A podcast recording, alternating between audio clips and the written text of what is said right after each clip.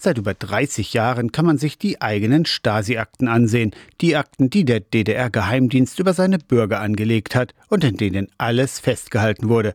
Sebastian Bartsch ist heute evangelischer Pfarrer in Hettstedt. In den neunzehnhundertachtziger Jahren war er in der kirchlichen Umweltbewegung aktiv. Und er wurde bespitzelt. Man staunt also, wie banal das oft auch ist von langen Haaren, und kam immer unausgeschlossen zum Kreisoberpfarrer und zu spät, und ihm fehlt die geistige Voraussetzung. Die Spitzel trugen zwar biblische Decknamen, aber Bartsch konnte sie zuordnen. Es war schon so kirchlich auch gewählte Namen, die ausgesucht wurden, und wo man dann sagen kann, okay, wenn ich das jetzt lese, das kann eigentlich bloß der und der gewesen sein. Manche Erkenntnisse aus dem Aktenstudium waren überraschend. Es sind einige Briefe, die mir zugeschickt worden sind, so aus der Umwelt. Bibliothek. Die habe ich alle zu Hause schon längst nicht mehr und habe die jetzt mal wieder gesehen. Ist schon überraschend, welche technischen Möglichkeiten die angesetzt haben. Andere Berichte sorgten für tiefe Enttäuschung. Also einmal ist es wirklich eine richtige Enttäuschung, muss ich sagen. Das habe ich nicht erwartet. Bei den anderen hätte man gesagt, okay, das war schon im Gespräch drin. Aber in einem äh, war es, äh, wenn es dann auch in der näheren Familie ist, dann merkt man natürlich auch ein bisschen Stocke an dem Punkt, wo man sagt,